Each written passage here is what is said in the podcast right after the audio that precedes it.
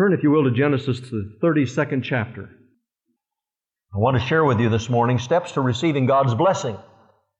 I think it's very pertinent because nowadays everybody's running around to receive a blessing. I don't know how many people came to me and said, Oh, you've got to go down to this church in Lakeland. There, oh, the blessings that are flowing down. I went down and I saw the people were having some emotional, giddy experiences, but I came away thinking, you know, I didn't really get fed and get drawn closer to Jesus Christ. I was more enamored by watching the happenings that were going on around, and I thought, you know, what is include, what is involved in really receiving a blessing? Some people say, oh, if I get healed, oh, if I, if I get some money, oh, if I get that. No, no, no. I'm talking about scriptural, spiritual blessing. Now, it's nice to get material blessings once in a while. I never forget. It'll be a life, it was a lifetime experience to have a man walk up and hand me a brand new Cadillac, keys to a brand new Cadillac years ago. But let me tell you something, that didn't, that wasn't the spiritual blessing of which the Word of God speaks all the time. And I want you to, I want to study with you this morning the life of Jacob and show you how he received a blessing. There's some interesting things we can learn from it. Genesis 32, beginning with verse 1. And Jacob went on his way, and the angels of God met him. And when Jacob saw them, he said, This is God's host. And he called the name of that place Mahanaim. And Jacob sent messengers before him to Esau his brother unto the land of Seir, the country of Edom, and he commanded them, saying, Thus shall you speak unto my lord Esau. Thy servant Jacob saith thus, I have sojourned with Laban and stayed there until now, and I have oxen and asses and flocks and men, men servants and women servants, and I have sent to tell my Lord that I may find grace in his sight. We'll talk a little bit about the background as to why he was doing this. He was quite a scoundrel earlier in his life, and now he's a little bit concerned as he's getting ready to, his past is getting ready to catch up with him. Verse 6 And the messengers returned to Jacob, saying, We came to thy brother Esau, and also he cometh to meet thee. He's coming to meet you, Jacob. Isn't that wonderful? Your brother that you really messed up and stole his birthright from him and took the blessing from him, he's coming to meet you. And what? and 400 men with him. I'm sure Jacob didn't receive that with a lot of joy. And Jacob was greatly afraid and distressed. And he divided the people that was with him and the flocks and herds and the camels into two bands. And he said, If Esau come to one company and smite it, then the other company which is left shall escape. And Jacob said, O God of my father Abraham, and God of my father Isaac, the Lord which saidst unto me, Return unto thy country and unto thy kindred, and I will deal well with thee. I'm reminding you what you said, Lord. Here comes Esau with 400 men, and you said, If I come back, you're going to deal well with me. And he's shaking in his boots. You know, Jacob always had trouble believing God. When Joseph told him that God had given him a vision that he was going to rule and reign, if Jacob had just believed that, he never would have believed that Joseph was dead. You know that? Never would have believed when they came and told him he was dead. He said, Can't be dead because God told me he's going to rule and reign. The only time we get into problems when we don't believe what God says. He says, I'm not worthy of, the, now he's really getting humble before God. I'm not worthy of the least of all the mercies and of all the truth which thou hast showed unto thy servant. For with my staff I passed over this Jordan, and now I am become two bands. Deliver me, I pray thee, from the hand of my brother, from the hand of Esau, for I fear him, lest he will come and smite me and the mother with the children. Do any of you identify yourselves here? Do any of you identify others, Christians that you know, they can really get spiritual and fervent in prayer when it looks like the bottom's ready to fall out?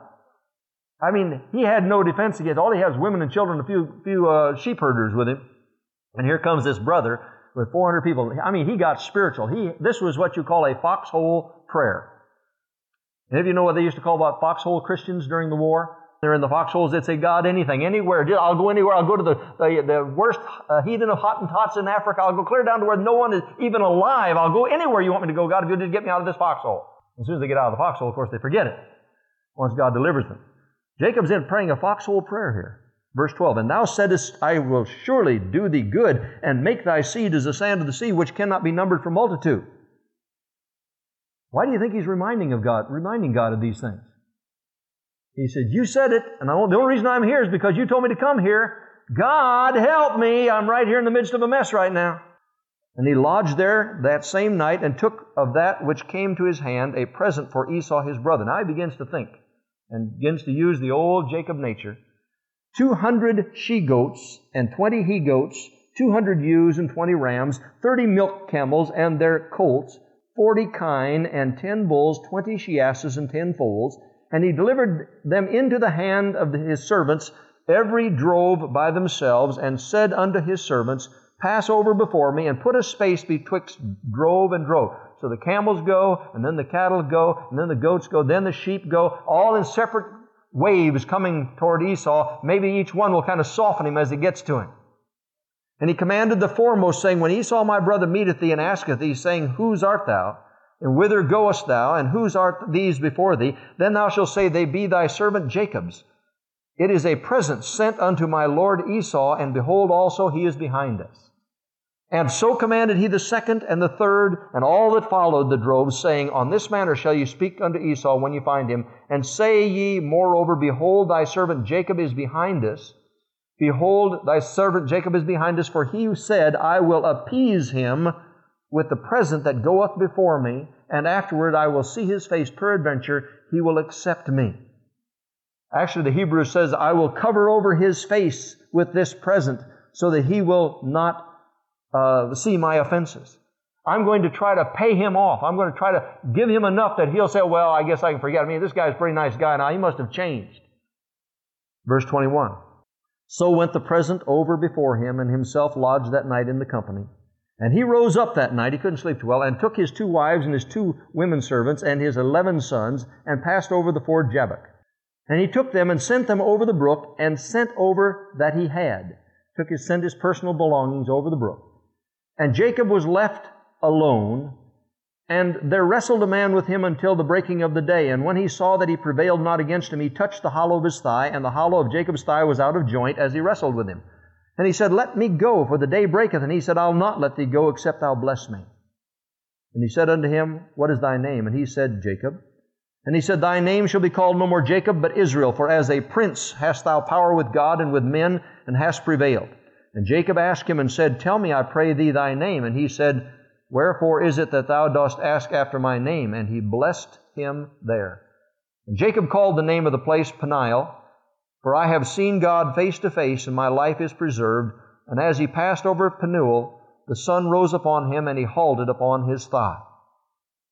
The interesting verse there is verse 29. It says, And he blessed him there. It's a rather strange story. I don't know that Jacob uh, really thought he was going to be blessed in a special way when he got alone there. But uh, it's interesting how the scripture is full of places, unlikely, strange places, where people met God. You see, uh, there is no place too strange to meet God. Some people think you have to have stained glass windows. Of course, we have plastic sheets up over our windows, make them look like stained glass. Some people think you have to have certain furniture and nice carpeting, and of course the air conditioning. God, you can't meet God without the air conditioning. Uh, all these things. There has to be just the right setting, and you have to have the right music being played. But as I read the Word of God, it's interesting. Jacob here was by a brook when he accept, when he met the Lord. Moses was out in the middle of a sun-baked desert, running or herding around a bunch of stinking sheep.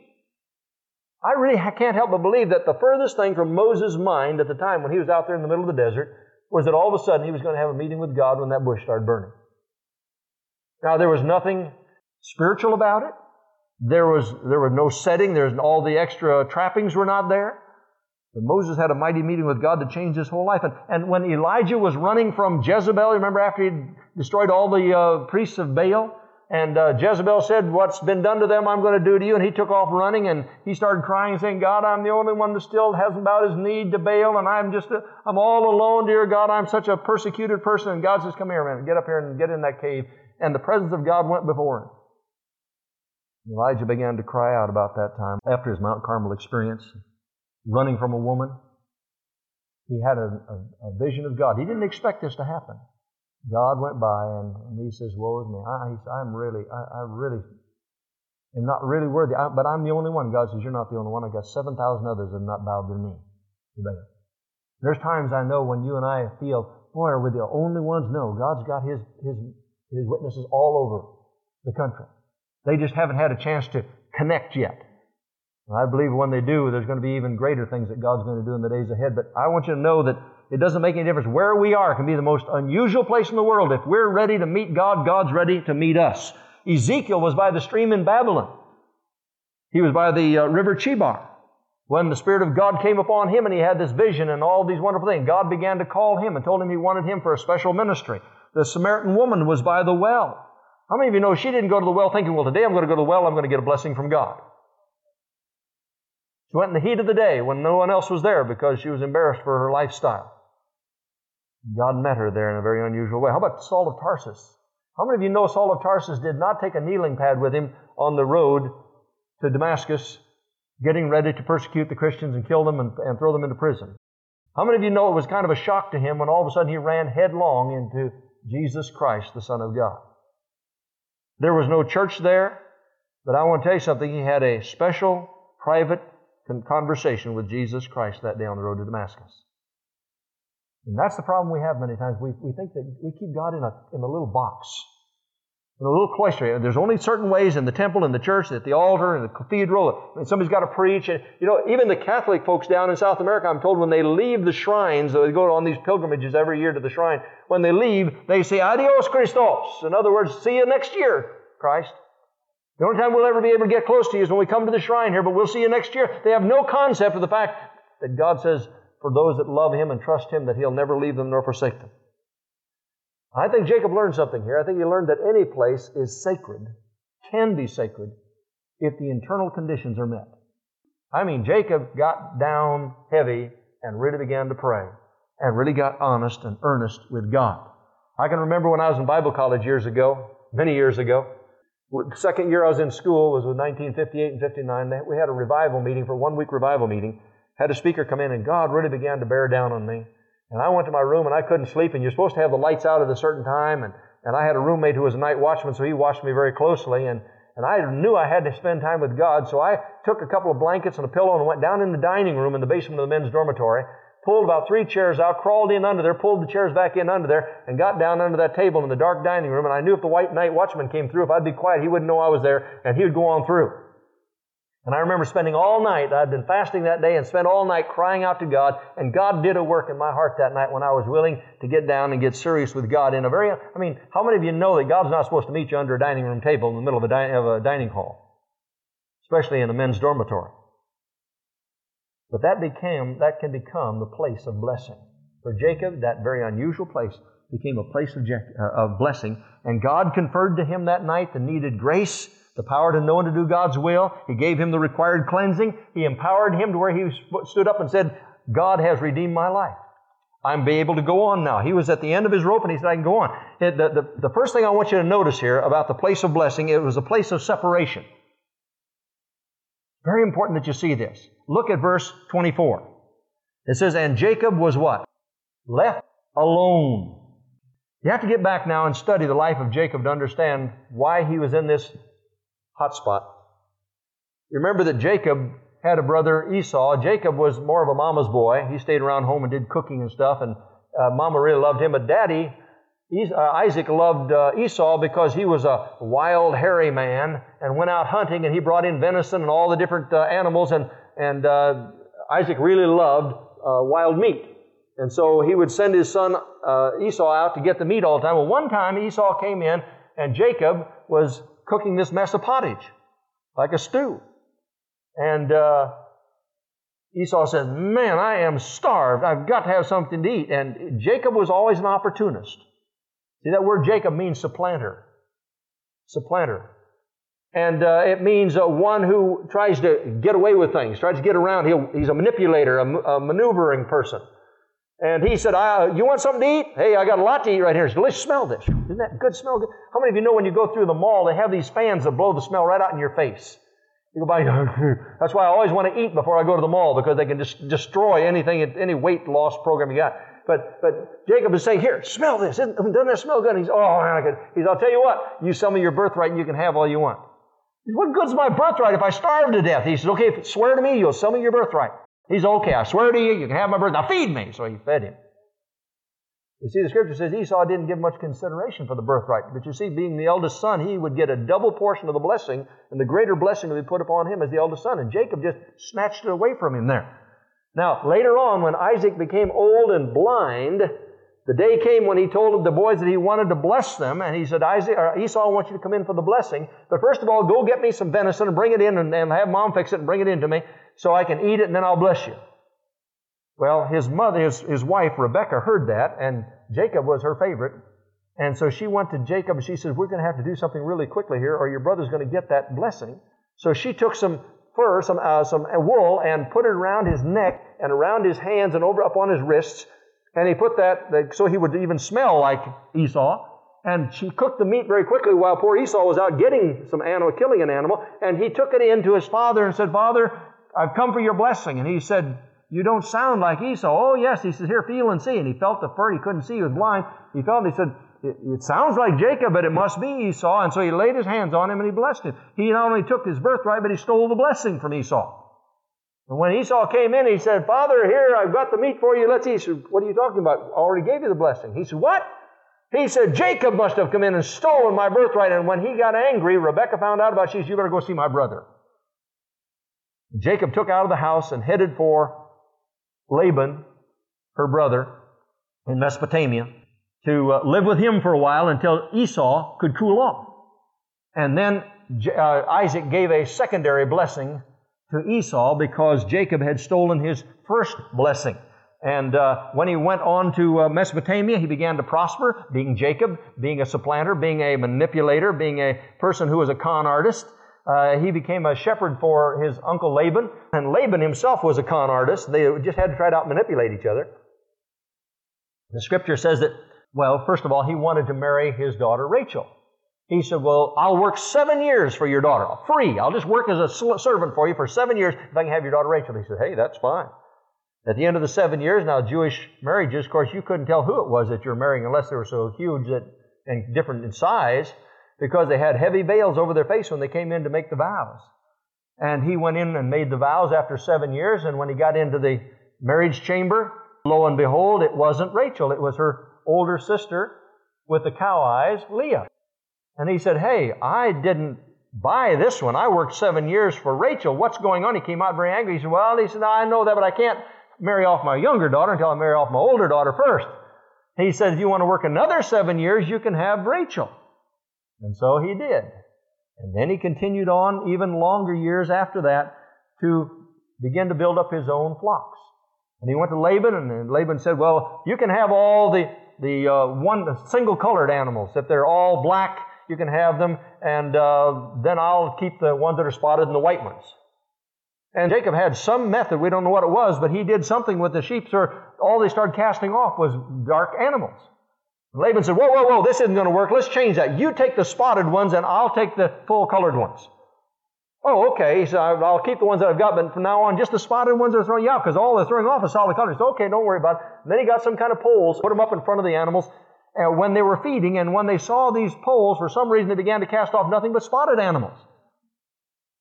Laban says, There is something wrong around here. No matter what happens, you seem to be blessed and everything seems to be going your way. So he wasn't really popular even with his father in law. So then, after 20 years, he decides to return to, to Palestine. And he gets on his way, and they come to him and say, Hey, cheer up, things can get worse. And so he did, and it did. And uh, all of a sudden, he found his brother coming with 400 men. Jacob was always very shrewd and very self reliant. Uh, someone said, too much Jacob. Sometimes he worshiped when it was important, when it was necessary, or he was going to lose everything. And other times he was trusting in himself and his own cunning. And uh, when he saw Esau coming again, the old bribery, the old Jacob came out. He said, We'll just send one wave after another of gifts, and maybe he'll, it'll soften him up a little bit. And then he put Leah after the animals and then and her children, and then after that Rachel and her children right next to him because he still loved Rachel above all the rest of them. And uh, but he still realized that he was in a crisis where he was totally helpless. What was he going to do? I mean, 400 men could come in and just wipe out everybody, take all the animals and everything, and it would all be belong to, to Esau. So he got alone with God. said he was alone there, and he faced himself and faced God. Now, I want to tell you something. It is very, very typical for all of us to like to be around where there's a lot of cheering and a lot of praising and a lot of singing and a lot of happiness and a lot of ongoing and a lot of busyness around us because it helps us forget what the real issues of life are all about. Every once in a while, we come right up against a wall, and we keep this illusion out there while all the noise is going on that we're somebody and something when we're nobody and nothing without Jesus Christ. And we always tend to think that we're right when we know that we're wrong, and Jacob didn't want to face that, and there had to come a time only when God could get him alone. God could deal with him. I like what one man said one time. Abraham Cowley said, It's very contradicting in human nature that men should love themselves above all the rest of the world and yet never endure to be alone. Isn't that amazing? Love themselves so much, but they can't stand to be by themselves. Not very many people who enjoy being by themselves. Now, my wife was one person that loved to be by herself. I mean, she could, if I, I've kidded about it, I could go off on a 10 day trip.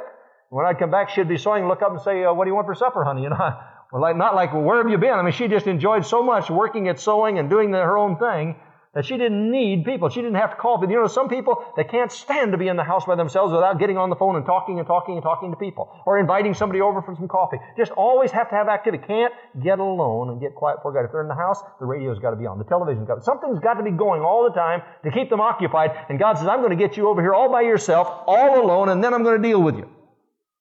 Somebody said one time, if you want to improve in city lighting or the mail service, use the public. Get a crowd together, uh, pass a uh, petition, and put pressure on the, the uh, ones that are in leadership. But if you want to improve yourself, get alone with God and His Word, and that's when the improvement's going to start. If you never learn anything else from this message, that's where you will find the blessing. Not running over here and running over there and running to another place. The best place to find blessings is when, when you get alone with God. Jacob did it. I just went down through the scripture again to find some Joshua in uh, Joshua, the fifth chapter. Remember, he uh, had just gone over the river and, uh, and conquered Jericho and Ai, and all of a sudden he looks up and this huge dude with a sword drawn was standing there. Now, Joshua was not a fearful man. He walked over there and he said, Are you a friend or are you a foe, fella? Just better speak up before I take your head and separate it from your body. Great big, how many of you know angels are not small? And he said, I am the captain of the Lord of the hosts, armies. And Joshua fell flat on his face. How many of you would, how many, how many, how many times would Joshua had thought that right outside the city of Jericho, where he'd had this victory, that he was going to run in and have a, a, a meeting with God? It's amazing to me how many times God surprises us in places that we never even dreamed that He would meet us. But when He sees somebody that is anxious to do His will, He'll do it. How many of you remember the story of Gideon? Remember, Gideon was down in the wine press sifting out a little bit of wheat, getting the, all the dust out of the wheat and all the uh, chaff out of the wheat, kind of blowing it out. And all of a sudden, somebody right behind him in the way, he was trying to hide so that the enemy wouldn't see him because they had stolen everything and taken all the crops and everything else. And here he had this little bit of grain. He was blowing the, the chaff out of the grain so he'd have something to eat. And someone stands behind him. He thinks he's all alone. Someone says, Hail, thou mighty man of God. He about jumped out of his skin. Here he was in a wine press, hiding from the enemy, and he had a meeting with God. Isaiah went to the temple. He'd been to the temple many, many times. You know, a lot of times I, I really feel badly for people. I've had people that have come in for counseling. And they said, you know, I really have this problem. And I said, you know, uh, you weren't at church such and such Sunday about three Sundays ago, and that's the very thing I spoke on. A lot of times it's, well, I've gone to church, I go to church, and I never get anything. You know, sometimes it's the very time you don't come that the enemy keeps you from coming is when God has a word for you. I really believe that. I've had more people when God has put a message in my heart, in my own heart, I think, Lord, that I, I know this is going to have to minister to such and such because I know what they're going through. And I look around, they're gone. Well, you know, relatives came in, we went down to see Mickey, and we just, and they missed what God had for them. Some people say, well, I can get the tape. You know, sometimes God won't speak to you through the tape like He will when you're right in fellowship with the body of Christ and the, and the, the presence of God's Spirit is there and working. But uh, Isaiah was in the temple when I when the king had died. King Uzziah died. He was in the temple and he saw the Lord high and lifted up. He saw God in a whole new picture, high and lifted up, and his train filled the temple. And when uh, Isaiah, for the first time, saw God in his high and holy place, he cried out and said, Woe is me, for I'm undone, for I'm a man of unclean lips, and I dwell in midst of a people of unclean lips. I want to tell you something. If you ever get alone, really alone with God, and really see and meet God, you'll begin to cry out and recognize your real, true condition. You won't make excuses for all the, the past and all the failures and all the inadequacies. You'll begin to cry out and say, God, do something about me.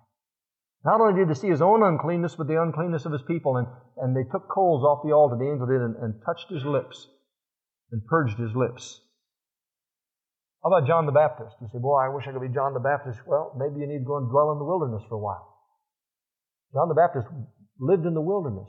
He didn't go in and get affected by the Pharisees and the scribes and the religious leaders. He went out and said, God, what do you got to say to me? And that's why Jesus said no greater prophet was ever than John the Baptist. He heard from God. And I want to tell you something. He was not afraid of people. He came in to the very leaders and he said, You bunch of snakes and scorpions, get out of my way. I have a message here from God. Are you the one? No, I'm not the one. I'm the one that's coming. I'm not even worthy to untie his shoelaces. But I want to tell you something right now. You better make straight the pathway because he's coming and you better get prepared for the coming of the Lord. He could not have done that had he not met God alone somewhere. If you and I are worried about what other people think or what other people say, we need to have a meeting with God all alone and begin to see what God has to say. Because once you know what God has to say, it doesn't make one whit of difference what anyone else has to say. I remember years ago when I was studying this message, man came and I, that day I had settled in my heart, God, I know this is what the Word says and I'm going to stand on it regardless. And he came and said, Thus saith the Lord, my son, you have won, you have won, you have won the victory. You've stepped over and now the fear of man is gone. I thought, praise God. How about the widow's son? How many of you know he probably didn't expect to meet God in the casket? On the way to the grave site, Jesus walked up and laid his hands on him and met, met God, and he was raised from the dead. That had to be a shocking experience for everybody. I mean, the mother didn't say, now if we can go down this street, God will probably meet him halfway down. She didn't, no expectation whatsoever, and God met him in a very unusual, unorthodox place. And Paul, where did Paul go? He didn't go to the cemeteries or seminaries. He, he went right for the desert. And while he was in the desert, that's when Jesus Christ revealed the revelation of the word that he had to give to the churches. He says, I was like a, an apostle born out of time. I came a little bit too late to live with Jesus Christ personally and walk with Him personally, but the Lord revealed in the desert, the Lord revealed to me this gospel message. And when did God speak and meet with John the Beloved? On the Isle of Patmos. He was in the Spirit on the Lord's day when the Spirit of God came and Jesus Christ met him face to face. He spoke to him, he saw, and he gave the description of Jesus Christ on the Isle of Patmos. I'll tell you, the place of being alone is time and time again the place where the blessing of God can come.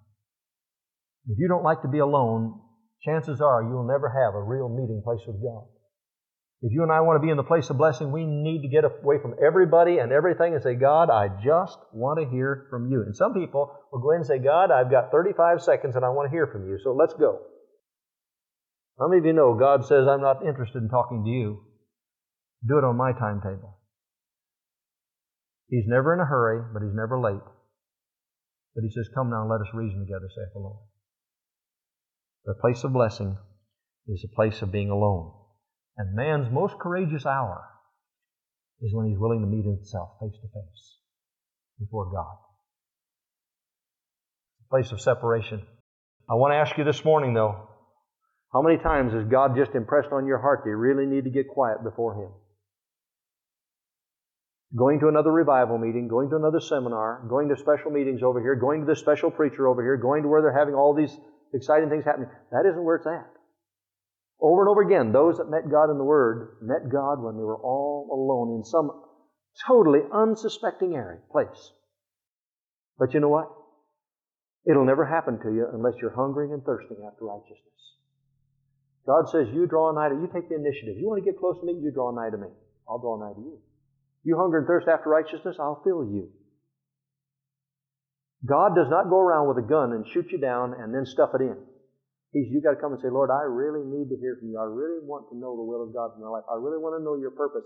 I want you to search my heart, try me, and see if there be any wicked way in me, and lead me in the way everlasting. Lord, I just ask that you would just go through every corner, every crevice, every cabinet, every little nick, nook and cranny in my heart. I want you just to search me out completely and I want to give you complete control of my life.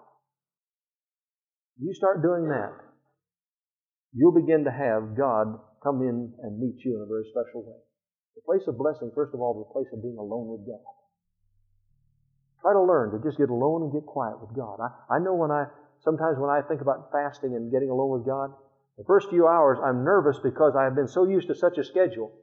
And I think, well, I should call such and such. I, well, I need to write. And so I finally just put a paper next to me and I start just writing it down. That's for later.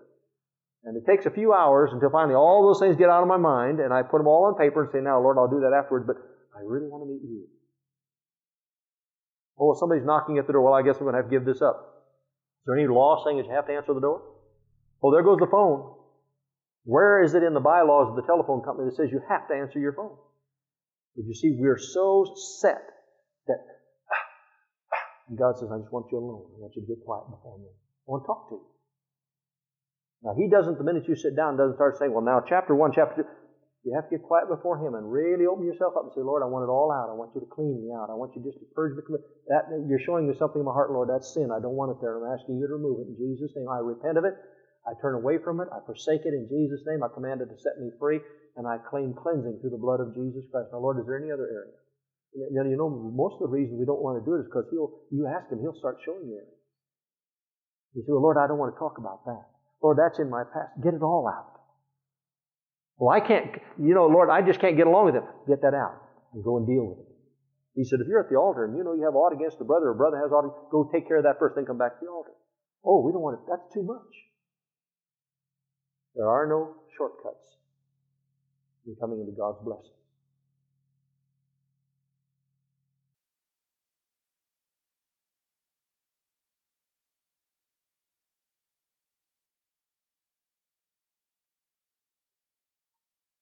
Genesis 32, steps to receiving God's blessing, talking about Jacob when uh, he was under stress and under pressure. First thing he had to learn about receiving God's blessing is the internal conditions had to be right. The internal conditions had to be right. He had to be totally submitted, dependent, crying out to God and get his heart in the right place so that the Lord could work in his life. And we said the first thing was it was a place, the place of blessing was a place of what? Place of separation. Verse 24, and Jacob was left alone. And we talked about how time and time again, down through the history in the Old, Old Testament, New Testament, and of the early church, and up to this day, the greatest blessing people receive is not when they get into conventions and retreats and all these other things, but when they get alone with God and get the internal conditions right so that God can minister to them. And uh, you remember I said the most man's courageous hour is when he finally faces himself. Strange how we love ourselves so much and yet don't like to be with ourselves. And uh, that's why it's so important for us to get in that place and seek God's face in a place of separation. The second thing now is the place of blessing is also a place of struggle. Again, look at verse 24 there. It says, There wrestled a man with him until the breaking of day. This man, this angel evidently, came and wrestled with Jacob to subdue him and to show him that Jacob was his own worst enemy. Had to deal with the old nature, and I want to tell you, it's never easy for anyone to have to deal with their own self sufficiency and realize that they are not sufficient in themselves, to deal with pride. And this is why the man was there to deal with Jacob and his nature. Jacob's like a lot of us. We see in his lifestyle more or less a double mindedness. Sometimes he was uh, it was kind of a curious mixture. He had faith, and then sometimes unbelief, and then honesty, and then dishonesty, and, and manipulation in his life, and then he'd have great courage, and then he would be fearful and self dependent sometimes, and other times trusting God. But most of the time, his times of trusting God was when I said he was in a foxhole and really saw danger coming. And God was looking at Jacob and wanting him to come to a place of total, unconditional, wholehearted surrender and this was the struggle that was going on here between him and the man. And as I looked at that, I thought, why don't we let this picture of Jabbok, Brook Jabbok, just kind of fade away for a moment and forget about the land over there and see how that applies to our own life. One of the greatest problems you and I'll have in our daily walk is allowing God to deal with our own self sufficiency. Where we say, Lord, I can't do it. God, I give up. I just quit. I remember when I was in the ministry years ago in another church, uh, a young man who was attending our church and at the same time attending Bible college. But he was struggling. He wanted to do it his own way and do his own thing and have his own uh, agenda. And at the same time, he knew the claims of Christ that were coming against him. And every time he'd come to church and I'd preach, he would get under conviction, he'd go back to school and be miserable. and he would sit up in his room, he said, and he would smoke cigarettes, and they had storm windows on with little holes in the storm windows, and he would suck in the smoke, and then he'd blow it out through the hole so they couldn't smell it in the room too strongly when they, if they came into his room in the uh, Bible college dormitory. And uh, he was just going through it. He says the devil kept whispering in his life when I talked about a total commitment to Jesus Christ. He kept saying, I'm going to lose all my friends, and if I get religious, I'm not going to have any fun. I'm going to be miserable and unpopular, and I'm going to end up like a dried prune. And they're just, I just can't make that, that plunge. I can't pay that price. So he came to my house one morning, and I said, You need to get away from the crowd. You need to get away from all the noise that's around you. I want you to go out somewhere and get all alone. Just drive out somewhere and park. And you talk to God about what you want to do, and then when you're all done, come back and talk to me. And I remember he said he drove out in the country and he pulled up in a in a, uh, lane that was going out into a field, and he just turned off his radio and said, "I'm going to sit here, God, until you begin to talk to me." And I don't know how many hours he stayed there, but he came back way late in the day. And he said, I made my commitment to Jesus Christ. I met the Lord there in that position, in that place. Later on, I had the privilege of seeing him when he met a young lady and they fell in love, and uh, I performed the marriage ceremony, and that was almost 27 or 28 years ago. And uh, today he's out, has been out in a ministry in California ever since then, he and his wife and children. And he, he said, you know, all the lies the devil was telling me all that time when I was afraid I couldn't give up all these things. I, I still wanted to get along with the crowd. I still wanted to do some of the things that the world did so they wouldn't think I was a complete weirdo. And he said, but I had to give those things up in order to really be free. And uh, there's others, some maybe even here, that still have pockets of resistance in your life. And may I tell you, until the day comes that you make a total, unconditional surrender to Jesus Christ, there is no joy and there is no peace. There is no victory in our life until we come to that place where we stop struggling. I remember after Second World War, hearing of years later, after VJ Day, uh, Victory over Japan Day, uh, when different people, even on vacation, would go to one of the Pacific islands. Uh, all of a sudden, bullets would be ricocheting around them. They said, "Oh my goodness!" And so they'd get some of the government people to come there and get on bullhorns and say, "The war is over. You can come out now. The war is over." We won, America won. You can go back home to your family. And they'd have bullets whizzing at them again. And many times they wouldn't believe it until they got the Japanese to come. And they themselves would go back in the jungle and tell them the war is over. Some of these men had been living off the jungle for years after the war was over. And I see a lot of Christians that even after they said they've surrendered to Jesus Christ, that they've still got pockets of resistance. And about the time they think they're committed to Christ, these pockets of resistance begin to show up again. And until we allow those things, it may be a habit, an amusement, a friendship, or we're compromising some way, Wherever your Jabbok is, it's a place of struggle. But the thing that I've found as a Christian is that place of struggle becomes the place of blessing. Don't fight the place of struggle. Realize that it's God that's working in you both to will and to do His good favor. I remember how I used to fight all the time as a Christian and struggle trying to overcome this and overcome that. When people do things to me, I'd react to them and I'd say, I can take care of this, Lord, don't worry about it. And uh, finally, I got into a meeting with the Lord, just quiet for the Lord. And Lord, I said, I give up. I'm going to let you fight my battles from now on.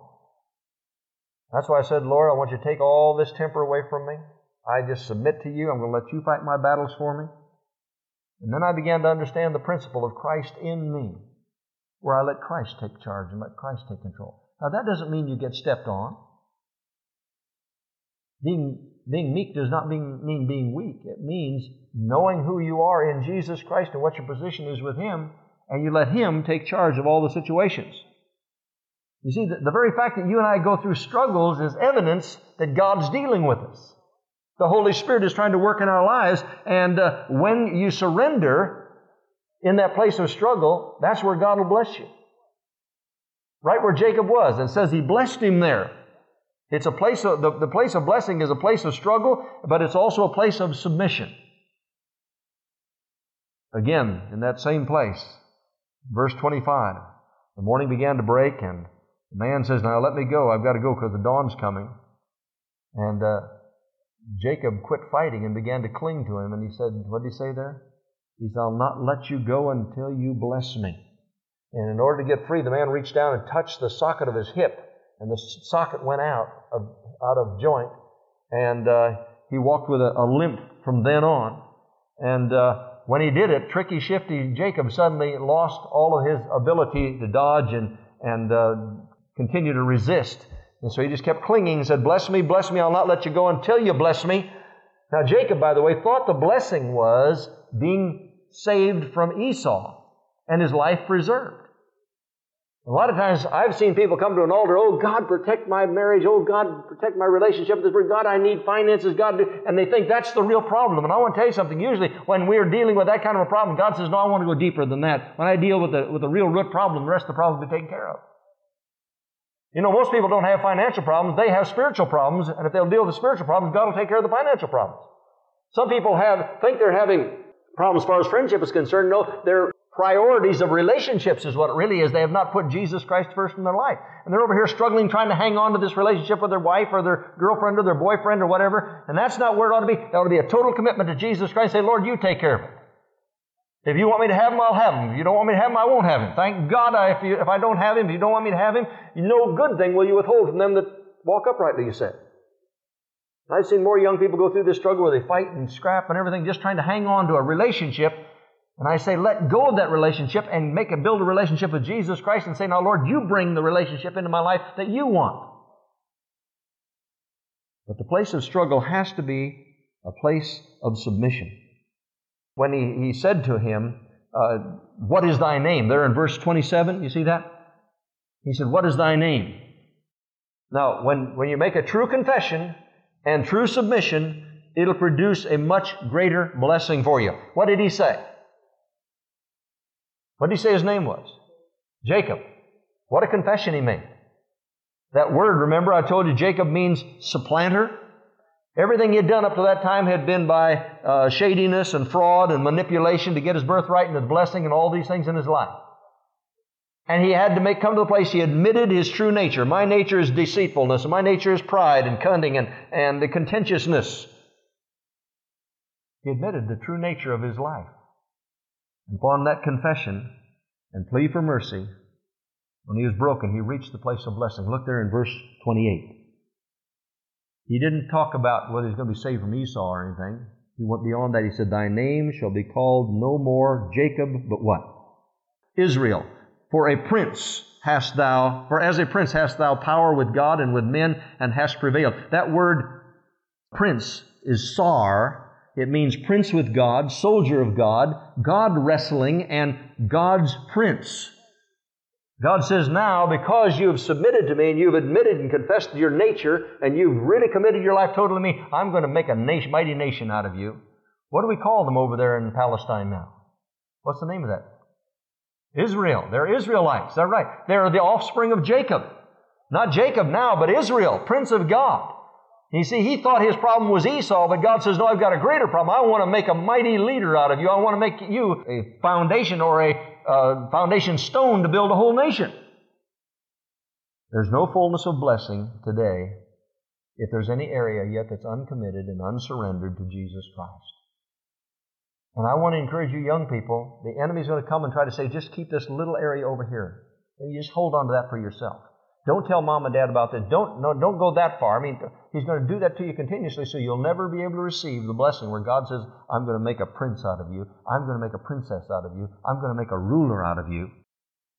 We have to stop contesting God's will for our life. If Jesus said, I have to love Him with all my heart, soul, strength, and mind, that's exactly what I'm going to have to do. We've got to come to the place where we're willing to commit that and cling to Him. and Say, Lord, I'm not going to let you go until you bless me. I'm not going to seek anything else but you because you said in your word, Seek ye first the kingdom of God and his righteousness, and all these things shall be added unto you. Now, when we do it, the devil's going to come and say, Oh, you're going to be stripped clean, you're going to be penniless, you're going to be unpopular, you're not going to make it. But remember, the devil was a liar from the beginning. Jesus said, I'm come that you might have life and have it more abundantly. And if you'll come through that struggle and submit to him, that's why I sang the song that I sang this morning. Oh, to be saved from myself, dear Lord. Oh, to be lost in Thee. Oh, that it might be no more I, but Christ that lives in me. Now, when the blessing comes, the place of blessing then becomes a place of splendor. A place of splendor.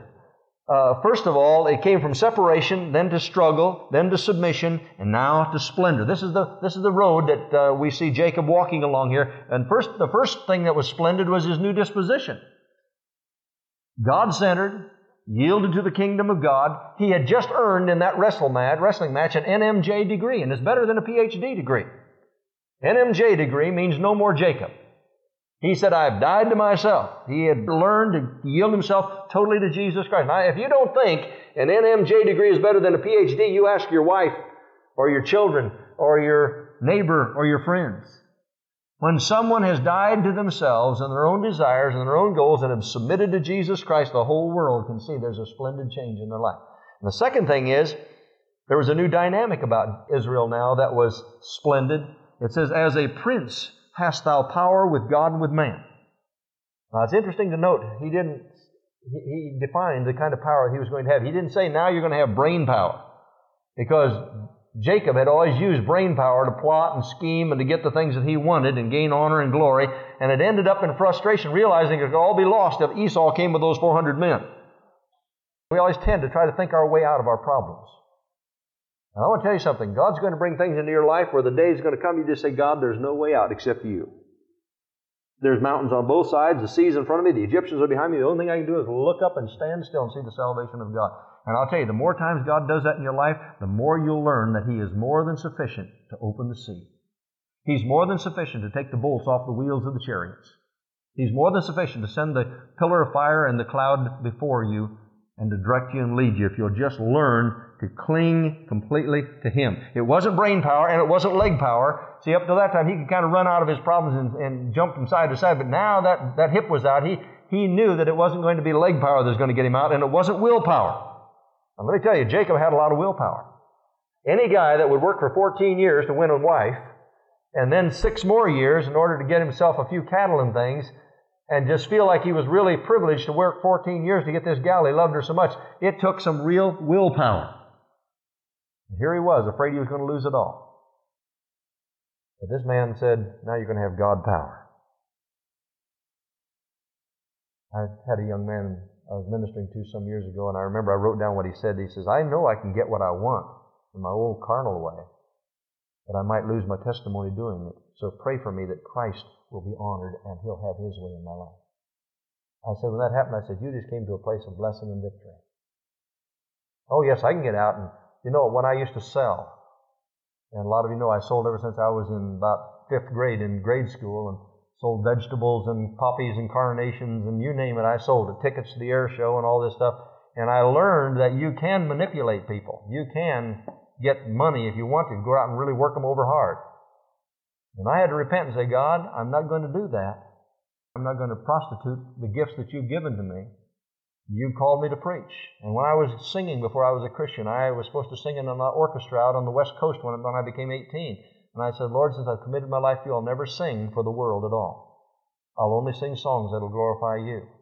And I want to tell you something. I'm glad I made those decisions when I was young because it gave me a new dynamic. Israel had power with God and with man. Then there was a new, there was a new disclosure in that place of blessing that was also splendid. With awe, Jacob bowed and declared something there in verse 30. What did he say?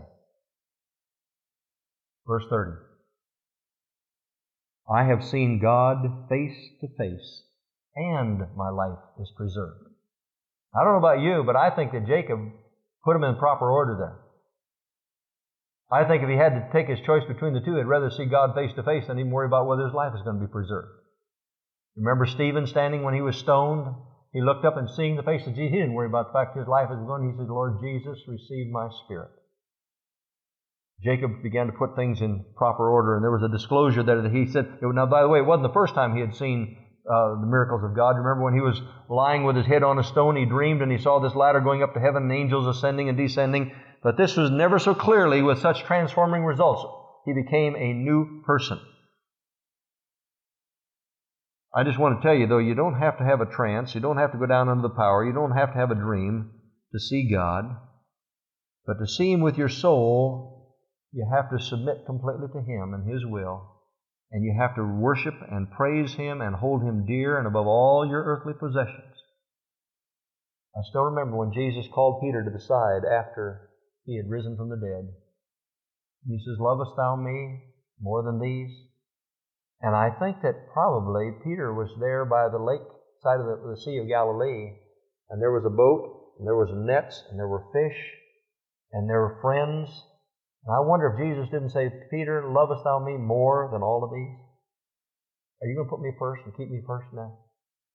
I want to tell you something. There's going to come a time in your life when Jesus Christ is going to see the things that you hold on to, and He's going to come to you and say, Do you really love me more than these? Are you willing to lay them down and put them away? I've known of missionaries that have been asked that question when they've had their, their wife and their children all die on the mission field. I've known of pastors who have had the, the same thing happen to them. And they had to come to the place where they said, you know, Jesus Christ is my magnificent obsession. He's more important to me than anything else in life. I've seen people lose every earthly possession. I've seen some of them do it and become sour and bitter and turn away from God, which told me they were full of covetousness. And I've seen others say, The Lord giveth, the Lord taketh away. Blessed be the name of the Lord. He is my source. I'll trust Him. And later on saw how God had restored them. But the question was, were they willing to go down first and humble themselves so that Jesus Christ could lift them up? We have to be able to see God in Jesus Christ. When we arrive at the place that Jacob came to, it'll be with us as it was with Jacob. Others will see Jesus in us and see that we have earned the NMJ degree. No more Jacob degree. Now there was a new day that was splendid also, and that's in verse 31. And as he passed over Penuel, the sun rose up on him. Now, when he saw and met Esau, it's a beautiful thing in uh, chapter 33 and verse 4. The one thing that he had feared so much that had driven him to God, and by the way, many times God will allow all these fears to come into our life just to get our attention. And then he'll make the problem dissolve completely. It says there in verse 4 And Esau ran to meet him and embraced him and fell on his neck and kissed him and he wept. No tragedy, no revenge, but tears of reconciliation because he now was walking in a place of obedience to God. And the Word of God says, when a man's ways please the Lord, he makes what? Even his enemies to be at peace with him. Some people try to manipulate and work to try to get people like them again. When your ways please the Lord, God will bring these, these uh, make, bring reconciliation into your life. It says, and he blessed him there. Place of blessing is usually a very strange and unlikely place. Yet it became the gate to heaven for one who, through struggle and submission, found God would meet him. And in meeting him, all of his other needs were met. I call it the place of blessing. Where is it? Where is the place of blessing? It's right where you are right now. Wherever you are tonight, whatever your situation is, whatever your struggles and fears might be, right where you are is a place of blessings if you're willing to pay the price like Jacob is. Or you can earn your N, NMJ degree, no more Jacob degree. Dying to myself submitting to Christ. And you're a royal generation, a royal priesthood. Nobody else can bring you to that place of blessing. You have to seek that place of blessing.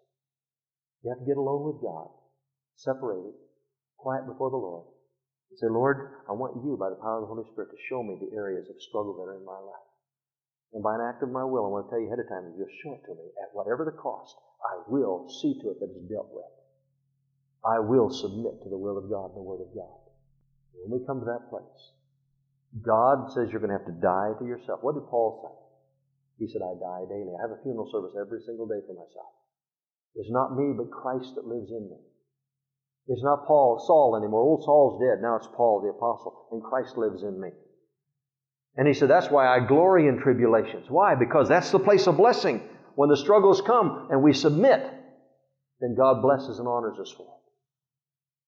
Now, I don't know what that struggle is in your life, but I want to tell you something. Wherever it is, right now, whatever you're dealing with in your own life, that can become the place of blessing for you if you'll pay the price and submit completely to Jesus Christ. You see, that thing's a thorn in my flesh. It can become a place of blessing. Victory for you. And you can come out with a brand new disposition, a brand new day in your life. Today would be the, uh, tomorrow will be the first day of the rest of your life for Jesus Christ. But no one else can fight that struggle for you. No one else can show you how to be willing to give it up. The Holy Spirit right now is showing you any area where there's a struggle in your life. And He's saying, I want to deal with that in your life. And He may have to reach down and touch, touch you, where you'll have a mark for the rest of your life if you aren't willing to submit. But I am just so glad that Jacob said, I'll not let you go until you bless me. You know, when we get that desperate, God says, I'll be there. You don't have to go to some evangelist, to some big preacher, some big concert to get it. You get it alone with God. When you come out, then others look to you say, What have you got? Where did you get that? Oh, place of blessing. Those are the steps to a place of blessing. And if you want it, you don't need anyone else, just yourself. Like Jacob and the angel, just you and, and God. He says, You draw nigh to me, I'll draw nigh to you. If you'll submit, I'll take everything you have and fill you with my spirit and use you. That's the, that's the, what, you know, some Christians call it, some denominations call that sanctification. Others call it the second definite experience. Some call it the infilling of the Holy Spirit. Some call it the baptism of the Holy Spirit. All different names. But the most important thing is it's a place of struggle where you submit totally to Jesus Christ, unconditional surrender to Him, and let Him become Lord and Master of every area of your life. And He makes you to become a Prince of God. And nobody else has to tell you what you are. You know that you know that you're in a right relationship with Him.